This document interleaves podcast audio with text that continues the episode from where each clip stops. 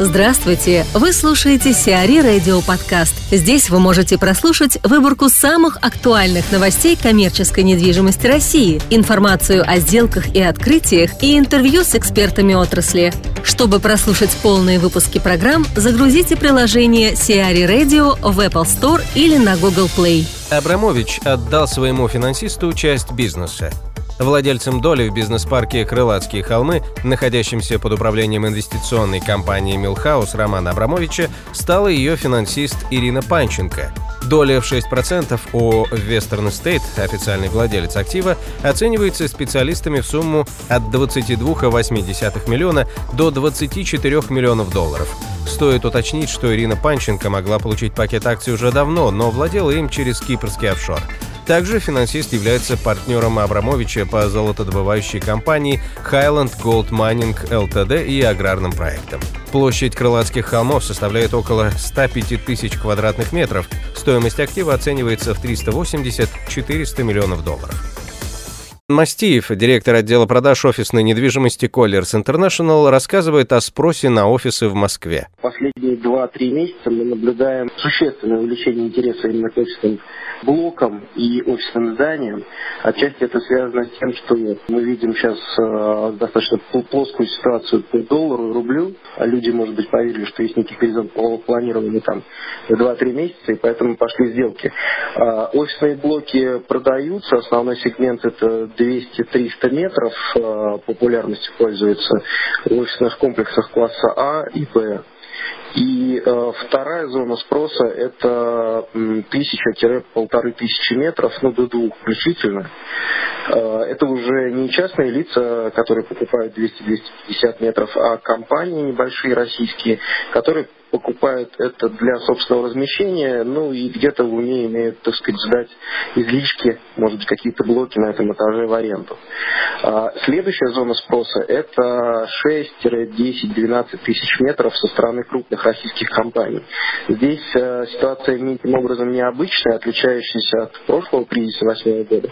Дело в том, что таких зданий крайне мало предлагается на рынке, и есть определенный дефицит этих зданий. Э, если количественно посчитать э, э, десятитысячники, скажем, в пределах третьего транспортного кольца, которые продаются, и, может быть, даже за третьим транспортным кольцом, недалеко, и количество потенциальных покупателей, то будет существенный перевес в сторону покупателей. То есть покупателей больше, чем зданий.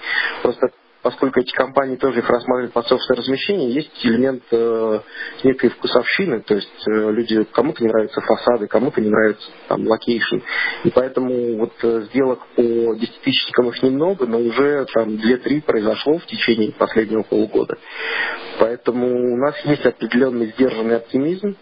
Мы считаем, что за два года практически остановки продаж скопился некий отложенный спрос, и мы считаем, что случае сохранения стабильного положения, э, пусть даже такого, как сейчас, в экономике страны, и в политической сфере э, будет э, реализация этого отложенного спроса, то есть компании будут приобретать офисы.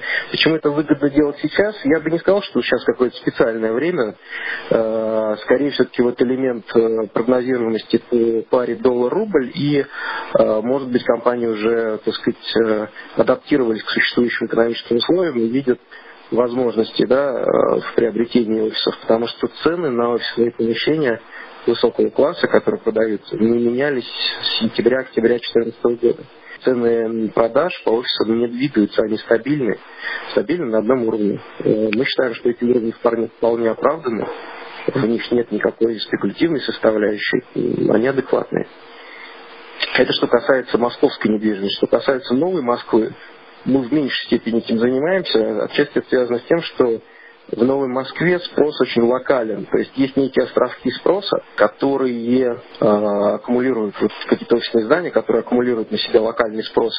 После того, как он заканчивается, э, какого-то спроса со стороны компаний, базирующихся в Москве, мы не наблюдаем. Поэтому в Новой Москве спрос в течение там какого-то ну, долгосрочного периода, мне кажется, там год, два, три, будет э, весьма умерен, и он будет носить абсолютно локальный характер. То есть, если есть э, какое-то скопление бизнеса в том или ином регионе Новой Москвы, э, и в этом месте появляется некое здание, то она на себя будет стягивать этот локальный спрос.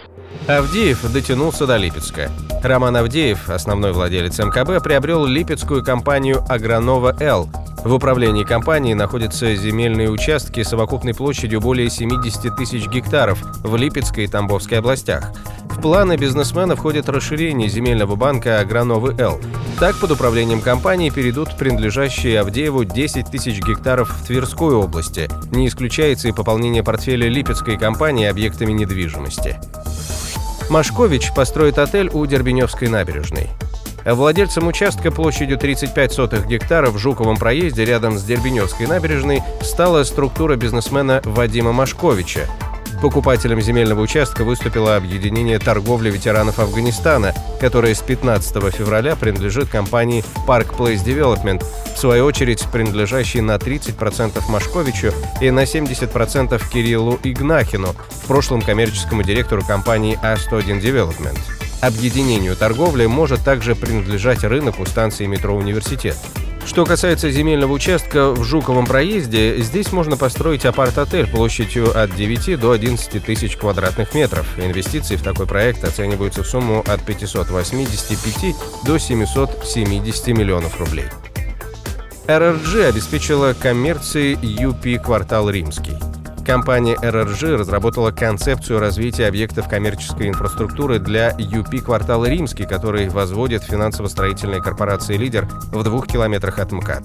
В рамках проекта было предложено возвести офисно-деловой центр на 8 тысяч квадратных метров арендопригодной площади, а также медицинский центр, фитнес-центр с бассейном, различные обучающие курсы, фреш-маркет, продуктовые универсамы, рестораны, кафе и пекарни, магазины разного профиля, аптеки, салоны красоты, банки и другие объекты культурно-бытового обслуживания. Планируемая площадь объектов коммерческого назначения составляет порядка 25 тысяч квадратных метров. Сиари Радио. Эксклюзивные рубрики «За и против», «Ноу-хау», «Ремейк», «Новые форматы». Слушайте в полных выпусках программ в приложении Сиари Radio. Приложение доступно в Apple Store и на Google Play. Более подробная информация на сайте siari.ru slash radio.